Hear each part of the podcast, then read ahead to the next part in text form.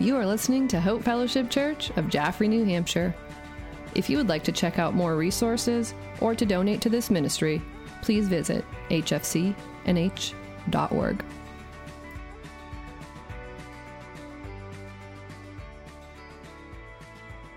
So turn with me to Psalm chapter 8. Today's message is entitled, We See Him. It's a, a broad theme in uh, the book of Hebrews as a fixing our eyes or lifting our eyes or keeping our eyes or looking our eyes, looking at Jesus. Really, that's a major theme. And we see that in Hebrews 2. But we're going to lead into that before we get here into a little bit of an introduction into Psalm chapter 8, uh, which is actually quoted in Hebrews 2. So we'll get to that point.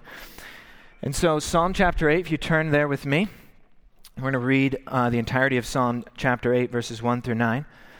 And uh, it's really verses 4 and 5 that we find carried over and quoted in Hebrews. I'm going to read Psalm chapter 8. You'll be familiar, a very well known Psalm of David. Psalm 8, verse 1. O Lord, our Lord, how majestic is your name in all the earth. You've set your glory above the heavens. And yet, out of the mouth of babies and infants, you have established strength because of your foes, to still the enemy and the avenger. When I look at your heavens, the work of your fingers, the moon, the stars which you have set in place, what is man that you are mindful of him? And the Son of Man that you care for him?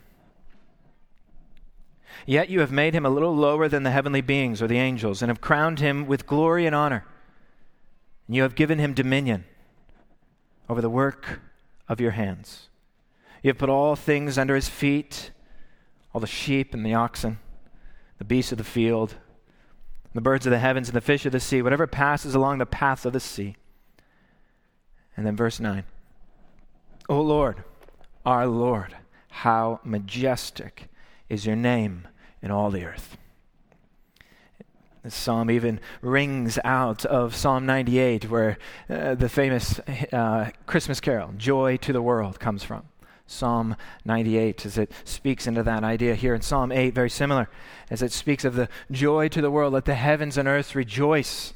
Here, how majestic is your name. And I think this is a fitting text to begin with as we dwell, dwell, here today on, on Christmas Day, the day after Christmas, you could say. And as we come here, there is a, there's a moment of rejoicing as we've already sung. We've sung, and you guys were singing out today, singing out, praising the Lord, for Christ is born.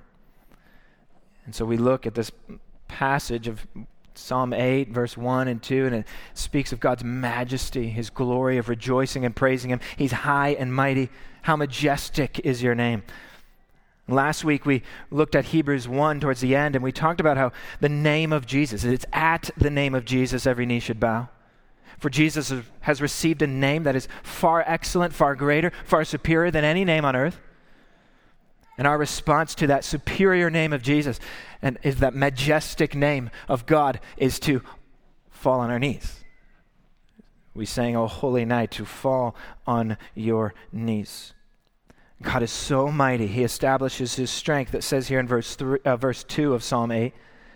He says that he is so mighty, he's so powerful, and yet it's even out of the mouths of little infants, little babies, that, that, that he can establish strength.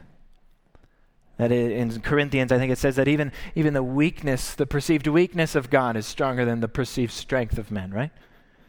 And I think David is pondering the power of God, the strong arm of God that can even come from a, a, small little infant out of the mouth of a baby. And today we reflect thinking about the baby in a manger, Jesus in a manger, this small infant. And from this baby, this, as the, as the carol says, infant lowly, infant holy, Christ, the babe, Lord of all. Right? An incredible paradox. From this baby comes the one who will still the enemy and the avenger, right? I know some of you are thinking Marvel movies right now. The Avengers, right? That avenger, this one that, in a sense, the one who is seeking to take vengeance against us. God will, will, will still that enemy. He will stop the foe. He will put the enemy to rest. The one who seeks to destroy will himself be destroyed. For the perceived weakness of God, a baby in a manger, or the cross of Jesus Christ, is greater than the strength of men. And David, David ponders this, I guess, in a sense. He's, maybe he's writing this at night because it seems the things that he's reflecting on as he's lying out there or, or, he's out on the deck and he's looking out the stars or he's walking along the road and he's thinking to himself he's pondering kind of like we just read how mary after all that had happened pondered these things in her heart. We sang the song mary did you know? Do we know all of the things that mary knew? We don't the Magnificat in Luke chapter 1 gives us an insight of the things that she knew and thought, but could she have perceived all the magnitude that would have come from Jesus? I can't imagine a mind would have been able to encapsulate and, and, and, and handle all that God would have. Mary, did you fully know all of that would happen? And so, David here, many years before, is pondering this. In verse 3 of Psalm 8, he says, When I look at your heavens and the work of your fingers, and the moon and the stars, which you have set into place. God is mighty and powerful and big as he looks up into the stars. And we think of the carol, I wonder as I wander out under the sky. How Jesus, the Savior, did come forth to die. For poor, ordinary people like you and like I, I wonder as I wander out under the sky. Have you ever done that?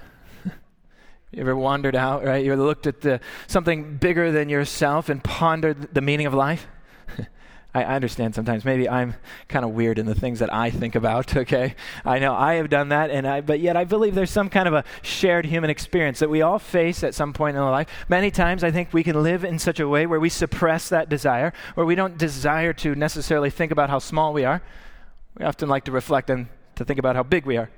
right? And yet there are times in life when you will encounter certain things, like maybe when you climb Mount Monadnock. I've been trying to do that recently, and it's been really good for me. And I've been getting out, trying to get out on that mountain. But every time you go up on that mountain, right, you get up on top and you start seeing out, looking out, and if it's a good day, you can see all the way to Boston. But you get on top of Mount Monadnock, and all of a sudden you start pondering things and, and seeing things and thinking about things that you, you didn't before when you were in the weeds, you could say. When you were in the in the tree cover, and all you can see is a little path and how ridiculously tired you are, right? And all you see is around you, and then you get up all, the, all of a sudden above the trees, and you can look out and see. And for a moment, every time I hike, I, I, I, see, I think to myself, I, I'm really small, right? really, really small. And then, and then there's another time when I, when I face this, and it's usually out in nature and out in creation, is when, when you get to go visit the ocean. Do you get this? I, I still remember from last summer, uh, we don't get to go to the ocean too often. Um, but when we do, you get to go to the ocean, and, and, as the kids are playing, all the work to get to the beach uh, can be a lot of work. But when you when you sit there, I can still remember as the girls were playing in the in the waves and looking out and the vastness of the ocean, and for a moment just pausing and thinking. That ocean goes from here all the way to Europe, you know. it goes from here all the way to Africa. I could get on that ocean. I mean, this massive, the expanse of the sea. It's huge and the power of the waves that comes crashing in, and, and little old me standing there with my little feet in the sand, watching the massive power of the ocean come at me. For a moment there, you feel and you question, like David did, What is man that you are mindful of him? Or another time, maybe you are looking out at the stars, especially around here up in the north where it's cold in the winter and you go outside uh, at nighttime if you do, and it can be so crystal clear. The best time to look at the stars, I think, is often in the winter. You look out and the crystal clear, the stars that are dotting the sky. And I got to be thinking about the, the, the vastness of the universe the other day. Uh, when I when I saw just brief portions of a, a 60 minutes special on I don't know if you saw this it was on the James Webb telescope. Did you hear about this? It was actually launched yesterday. Uh, and my phone actually updated me, and I watched the launch. Yesterday morning, Christmas morning, we were getting up, we were getting breakfast, and all of a sudden my phone says, The James Webb telescope is about to launch. And so I turned it on, and 10, 9, 8, 7, you know, and then this thing, it was a $10 billion telescope, okay, that they launched into space. It's headed to go beyond the sun where they said in the special, they said they want to take this telescope farther than anything's ever gone before and to look farther than anyone's ever looked before, back to, and this is what 60 Minutes says, back to the let there be light moment. That's what they said. And it's a fascinating thing as we consider of could we look back in time almost for the they said the lights that we see right now from the sun takes eight minutes for that light to get to us. And so if you can only blow that out more and more and more, so the light that you see from those stars far off in the distance is, is years beyond. And then you can go beyond and beyond and beyond. And if you could get something that could look beyond the stars that we can see with the naked eye, beyond the stars that we can even see with a telescope, what is beyond that? And 60 Minutes was asking the engineers who were working on this project for the last 25 years developing this telescope, this observatory, this $10 billion project. And as he asked them, what, what is beyond that? And they said, We don't know. They said, right now, with the best technology that we have as mankind on this earth, the best technology that we have, we can see what we think max 5% of the universe, what we think is there. 5%. The greatness of man. Can view with a telescope 5% they're hoping with this to look far beyond that. And they said, so literally, the next, if you do quick math, the next 95%, we have no idea. We have no idea. And then it's times when you read, thinking about that, and you read Psalm 8 and you say, How majestic is your name. When I look at the heavens and the work of your fingers and the moon of the stars and the sun you've set in place, what is man that you are mindful of him? Who am I that God is mindful of me? Psalm 8, we find, is quoted here in Hebrews chapter 2. So you turn to our text of uh, this Hebrews chapter 2. We'll look at verse 5. And you'll notice here in a moment where you'll, you'll hear that phrase come up here as we read. I'm going to read uh, Hebrews 5, uh, sorry, sorry, Hebrews 2, verse 5. We'll read down to verse 14. And then we'll kind of walk through this passage here as we examine what the author of Hebrews is trying to teach us about the person of Jesus. As Sam has already alluded to, today we're going to be looking at this idea that we see Jesus, the fact that Jesus became human, became man, dwelt among us. So let's look at this. Hebrews 2, verse 5. For it was not to angels that God subjected the world to come, of which we are speaking. Remember in chapter 1, he's been talking a lot about angels. Jesus is far superior than them, okay? That's, that's the simple. Jesus is far more superior than any angelic being, any heavenly being that you could ever imagine. Jesus is more superior. So he says, it's not to angels that God subjected or submitted the world to. It wasn't to angels. Verse 8. I mean, sorry, verse 6. It was testified somewhere. What is man that you're mindful of him? Psalm 8. Or the Son of Man that you care for him? Verse 7 And you made him a little lower than the angels. You've crowned him with glory and honor, putting everything in subjection or submission under his feet. Now, in putting everything in subjection to him, he left nothing outside of his control. And I love this phrase, yet at present, we do not yet see everything in subjection to him. But, verse 9, we see him who for a little while was made lower than the angels, namely Jesus.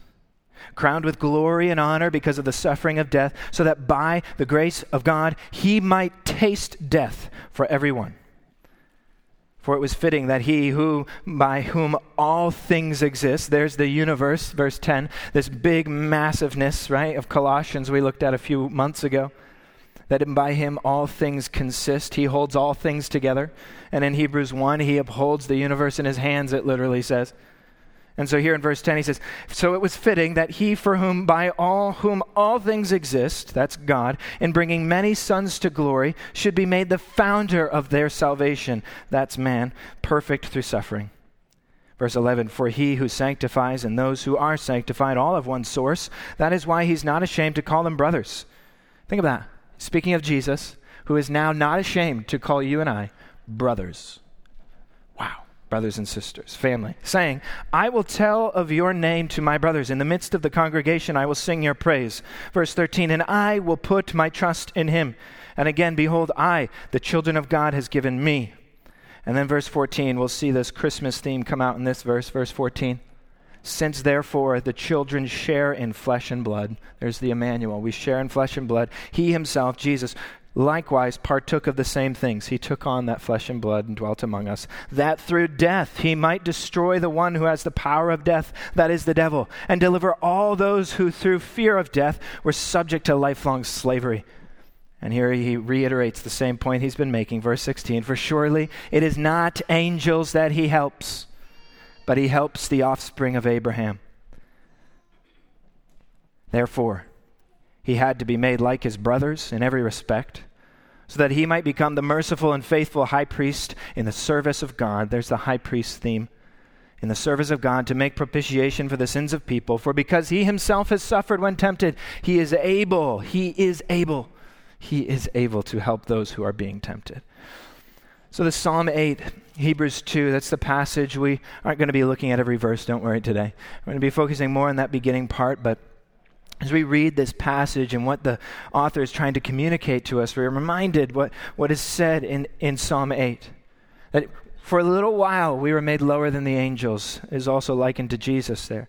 For a little while you were made lower than the heavenly beings, the celestial bodies. We think that even this passage, as it says in verse 8, putting everything in subjection or submission unto his feet. Psalm 8 actually says that into man, uh, what is man that you are mindful of him? You've made him a little lower and you've given him the world. You've put everything under his dominion.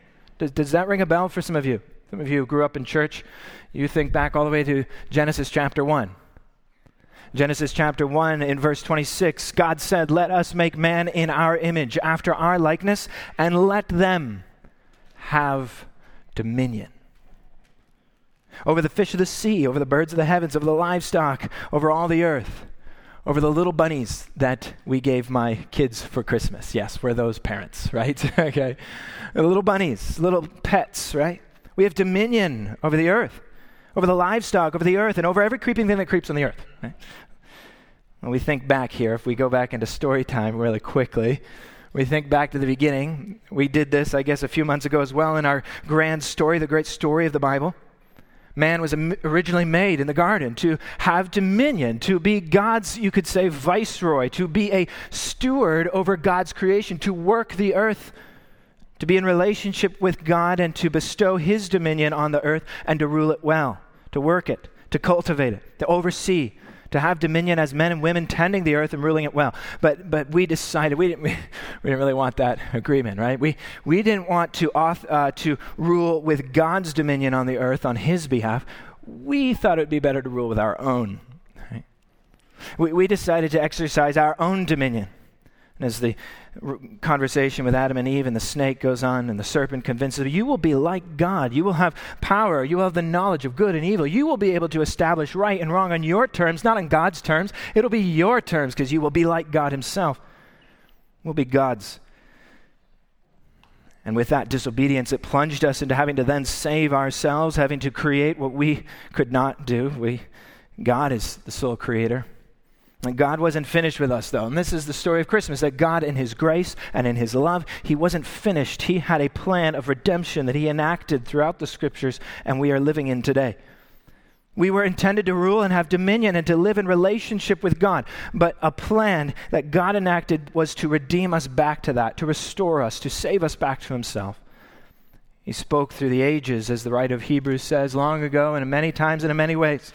God spoke to our fathers by the prophets, but in these last days, He's spoken to us by His Son.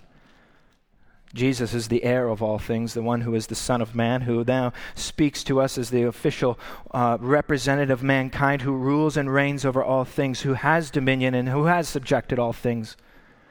And so in chapter 1, we, we think back in Hebrews of comparing that idea in Genesis as God has been working out this plan of redemption. Chapter 1 speaks that Hebrews tells us that, that Jesus is that one. Jesus is, is, is ultimately God. And, and he's, he's been working this out that Jesus has a name that is far superior than the angels, far superior than anything else we might direct our worship towards. We are to fall on our knees and worship Jesus, Him alone. Because why? He is God. He was there in the beginning. He created in the beginning. He breathed life into breath of, into man. We see him, the Father, the Son, and the Holy Spirit enacting creation there in Genesis 1 and 2. Jesus, you can be sure of it, is the divine Son of God. But in chapter 2, he doesn't just stop there. He goes on, and in chapter 2, the, the words that we have just read teach us that Jesus is better, yes, because he's the Son of God, but because he's also the Son of man because he's human. Corinthians says he's the last Adam. The first Adam has failed in this. The last Adam, the man of Jesus Christ, is the one who comes to defeat death for all time. He is our representative. He is our ambassador. He is our, um, uh, you could say, advocate, as the Bible says. Or today, as we're looking at this concept, he's our mediator. Remember in Hebrews 2, it talked about how Jesus is our great high priest. He's a faithful high priest, it says in verse 7, a merciful, faithful high priest in the service of God to make propitiation for the sins of the people. He is our high priest, the God man, Jesus Christ, our mediator. So, Christmas time, we, we ultimately are reflecting on this concept that Jesus, God, has sent Jesus to come and to be born in flesh, to become the mediator between God and man, our perfect high priest. There's a major theme throughout the Old Testament as you're familiar with the Old Testament ways of going about this. That, what does a high priest do? Well, Hebrews 5.1 tells us that for every high priest chosen among men is appointed to act on behalf of men in relationship to God. A high priest was in that relation, in that middle ground, building a bridge the high priest in the Old Testament was a man who mediated God's forgiveness and atonement for the sins of the people. He was in the tabernacle, the temple, sprinkling blood on the sacrifice there the, uh, of the sacrifice to the mercy seat, which is on top there. The, the Ark of the Covenant is there. The day on the Day of Atonement, there was this big uh, celebration. There was this big uh, sacrifice that took place, all a symbol to picture the coming Jesus, the perfect sacrifice, the Lamb of God who takes away the sins of the world. Yet the high priest was that central figure there. But ultimately, we know in the book of Hebrews and other places that, that this, this high priest was not enough. Uh, that Jesus was the great high priest, but the high priests in the Old Testament, they weren't enough to make atonement. Hebrews 7, verse 22 says, This makes Jesus the guarantee of a better covenant. That former priests were many in number because they were prevented by death from continuing in office. Meaning, every high priest that came before Jesus ultimately died. They could not continue in office, but he, Jesus, holds the priesthood permanently because he continues forever. Consequently, he's able to save to the uttermost those who draw near to God, since he always lives to make intercession for them. So now we have such a high priest who is seated at the right hand of God, a minister in the holy places, in the true tent that the Lord has set up, not man. Jesus, our high priest, intercedes for you at this very moment. He is alive. He is both God and both man. Hebrews 1 builds the case that Jesus is better because he is God and he is worthy of our worship. Fall on our knees and worship him. But Jesus is a better mediator and a better high priest to mediate the sin problem that we have because he is the perfect man. The true humanity it is found in Jesus. Because Jesus is God, because Jesus is man, he can mediate on our behalf as our high priest, better than any angel or any high priest or Moses or Aaron or Joshua or anyone who has come before. Jesus is superior. Jesus took our sin. So that even though we don't necessarily see everything perfectly worked out right now, we might see things through a glass dimly, but what we do see is all the most important thing. We see Jesus. He's the guarantee of the eventual completed resurrection and the eternal fulfillment of all of our hopes and longings in this life. Jesus, who goes before us, is our hope. We put our faith in him. He's the forerunner of our faith and trust in him as our brother, one of us, who is also with God mediating for us. It's his grace, it's his plan, it's God's Son. And so we look at this really quickly here as we look through this idea, especially we're going to be looking at verse 8.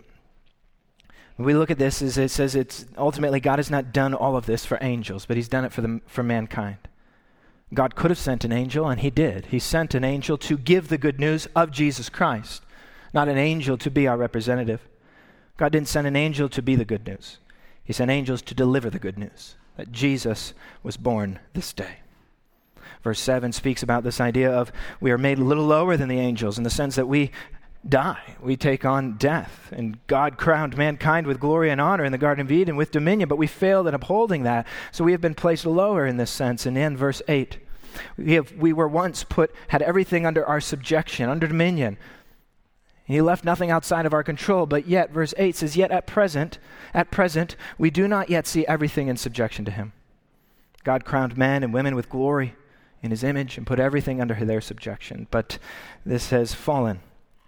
And so you might be thinking to yourself, that very verse, verse 8, uh, I have somewhat of a sense here that we recognize in the life we're living, we don't see everything. We don't see everything under our subjection. We certainly don't even feel like everything is under God's subjection. We look at the world, we watch the news, we see how crazy life is right now. And we think of how in the world were we the one who were supposed to have dominion over this earth? Uh, we can barely control our own families, let alone the earth, let alone having rule. It doesn't seem to add up. We can only see 5% of the universe. Who are we? What is man that are mindful of him? And so the, the passage is speaking into that objection that we might have in our heart, knowing that nothing feels like we have anything under control, and it often doesn't even feel like God is in control. And verse 8 says, At present, we do not yet see everything in subjection to him. And then verse 9 says, But we do see him. That brings comfort to me, and I hope it does for you as well. Maybe for some of you this last year or these last couple of months, or I don't know what. Certainly been difficult for me. I just speaking honestly. But a passage like this brings me great comfort. Because at present, it might seem and it might see and it might feel like nothing's going right. Nothing is under control. Everything seems to often at times in life be spinning the opposite direction, out of control. The Bible's not just say, hey, get all those things tied into place and get it all figured out, and you rule your life and take ownership of your life and take the bull by the horns and you know, lift yourself up by your bootstraps and all these kinds of phrases we use, right? Pick yourself up, dust yourself off. The Bible doesn't say that. It says, rather, in verse 8 and verse 9, no, we don't see everything having worked itself out and being under our control, but rather what we do see is the most important thing. We see Jesus, and we're to fix our eyes on him when the world seems to be spinning out of control. That will give us something solid to see, something solid to follow, something solid to worship when our lives don't seem like anything worth worshiping. We live in this time period where we look to Jesus. We look to the second coming where He will, and He has promised to make all things right. He will wipe away all tears, and He will restore all that's been lost. He will make all wrongs made right we look to Jesus and we look to his coming and we, we, we honor him with a faith that wells up within us, that is a living hope to see the things that are yet unseen, the restoration that he promises to give one day. And we walk in that in, in the moment right now. We don't maybe yet see, but we do see him. We see Jesus. This is crucial. 2 Corinthians 5 For we walk by faith, not by sight. We look not to the things that are seen, but to the things that are unseen. For the things that are seen are transient, but the things that are unseen, Jesus, right now, He is eternal. We can often see all around us death and hardship and crisis and injustice and anger, COVID, whatever, poverty, persecution, you can, you can name it. But what, we, what we're to see, what we're to walk in, what to believe in, we're to have hope in, we're to have faith in is the person of Jesus Christ, to keep our eyes fixed on him, for he alone is salvation. It says to this whole passage leads us to look to the person of Jesus. It says in verse 9, But we see him for a little while who was made lower than the angels, namely Jesus. He is crowned with glory and honor because of the suffering of death, so that by the grace of God he might taste death for everyone. How amazing is that? Jesus came down so that he would taste death for everyone. Eh, ultimately, I hate to be kind of dark sometimes, and I tend, have that tendency, right? But ultimately, this time of Jesus, little baby in a manger, that as the, the carol says, Jesus came to die.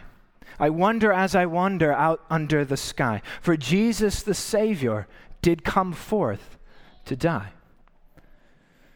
For poor, ordinary people like you and like I, I wonder as I wander out under the sky. The baby in a manger ultimately came forth to die, to take the cross, and ultimately resurrect and have that power over the cross to taste the death for everyone so that he would bring many sons to glory. Do you see that in verse 10? Look at verse 10. So he tastes the death for everyone, for it is fitting in verse 10 that he for whom by whom all things exist. Jesus is God, is what they're saying. Everything exists by him. Verse 10. Yet it is by bringing many sons to glory that he should be made the founder of their salvation. That he is God, but he is man, that he has taken their place, and then he brings many people with him. The Bible said he is the first fruits of our resurrection. He's the one who's gone before, he's the forerunner. We're looking to him. Everything that is in him, we follow in his way. He is the captain of our souls, the shepherd of our souls. He is the founder of our faith. Hebrews 2:10. It says here that he should be made the founder of their salvation. I think of sports very often, but it's like the captain of the team. He is the founder of the institution. He's the captain of that team that leads the team. He's the captain. He leads our way. He's the captain of the ship, you could say, that leads us into the safe harbor, whatever. Hebrews 2:10 gives us that that he is fitting that God and man, the God man would be the one who leads us to glory. And Hebrews 2:14 if you skip down to that as we walk in this idea he's the founder of our salvation. He's been made perfect through through suffering. And then we walk down through the passage and we find in verse 14 and stay with me here we're almost coming to a close it says in verse 14 that since therefore the children share in flesh and blood, you and I in the family now with God, for, for he has been made with us. It is, he is Emmanuel. Therefore, since children share in flesh and blood, he himself, Jesus, likewise partook of the same things. It's crazy. God would partake of the same things that we go through. That Jesus himself would would live a, a, humble life, really in relative obscurity for 30 years of his life, live an ordinary life, to then do the most extraordinary thing take on death himself. This humanity, he went to death, even the death of the cross, Philippians says. He partook of the same things so that, it's not just to do this, but he partook of the same things so that through death, he might destroy, destroy, utterly destroy the one who has the power of death. That is the devil. That's a powerful verse that he would destroy the devil, he would destroy the power of death, he would break the chains and set the captive free, he would speak life into the death. This is the resurrection power of Jesus Christ, conquering death and giving us victory. And then it goes into this idea in verses 15 through the rest that, that he would do this so that he would save those who, through the fear of death, were subject to lifelong slavery. He would set the captive free. So that verse 16, that we are reminded that he didn't come to save angels, he came to save you. He came to save you.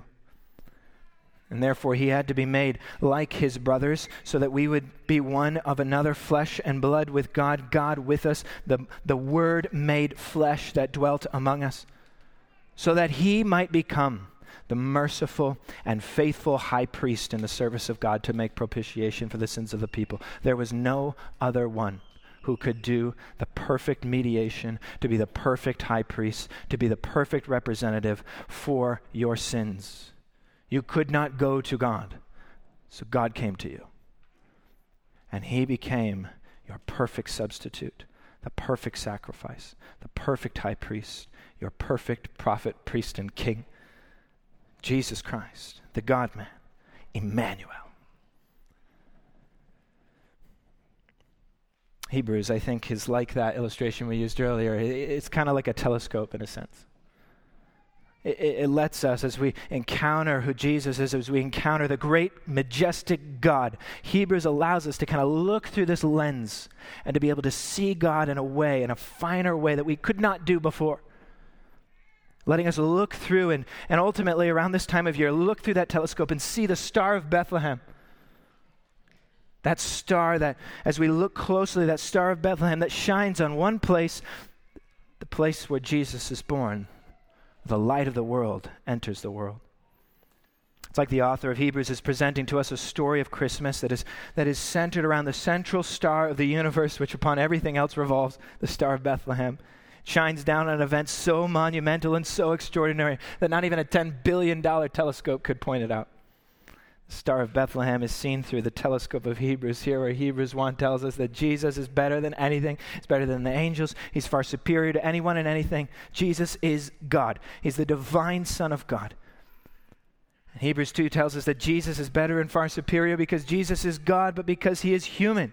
He is a man. He took on flesh and blood and partook of the same things in which we have. Born in a manger, suffered and died in our place to take our sins, to taste death so that we didn't have to die, but that we he could mediate on our behalf and become our high priest and our eternal great savior. The all powerful Son of God, as George Guthrie says, exalted above the principalities of the universe. The Lord of heaven is the same one who has lived among us, identified with us, and died for us. And in a moment, we're going to sing, Hark the Herald Angels Sing. And it's in that where it says, Born that man no more may die, born to raise the sons of earth, born to give them second birth. Hark the herald angels sing. Glory to God, the newborn King. So we ask that question in closing What is man? What is man? Who am I to encounter so great a salvation? Well, mankind certainly doesn't make a good Savior on their own. I couldn't save myself. He certainly doesn't make a good Creator on our own. Certainly doesn't make a good God. We can't rule ourselves and we can't save ourselves, and we needed Jesus.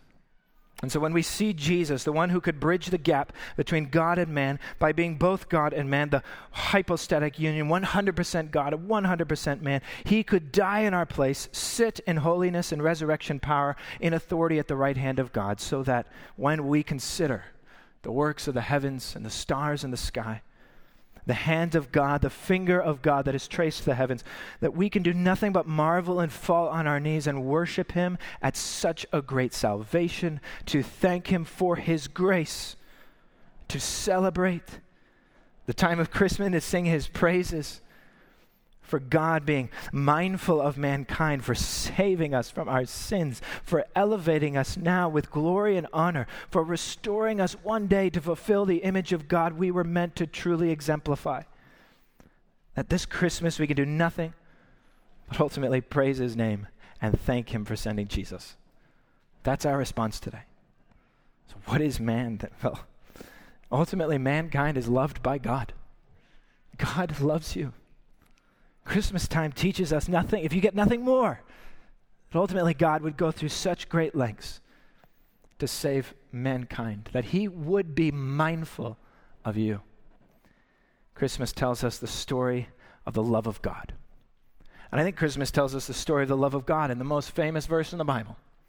For God so loves the world that he gave his only Son. That whoever believes on him not have to perish, but have eternal life.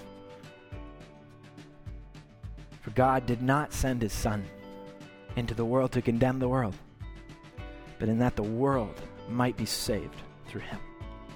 Believe in Jesus. Let's close in prayer. Father, we thank you. We praise you today. such a day, Lord, the day after Christmas, God, as we as we reflect, as we wonder, as we wonder, as we ponder, as Mary did, as we think and we reflect. Who am I?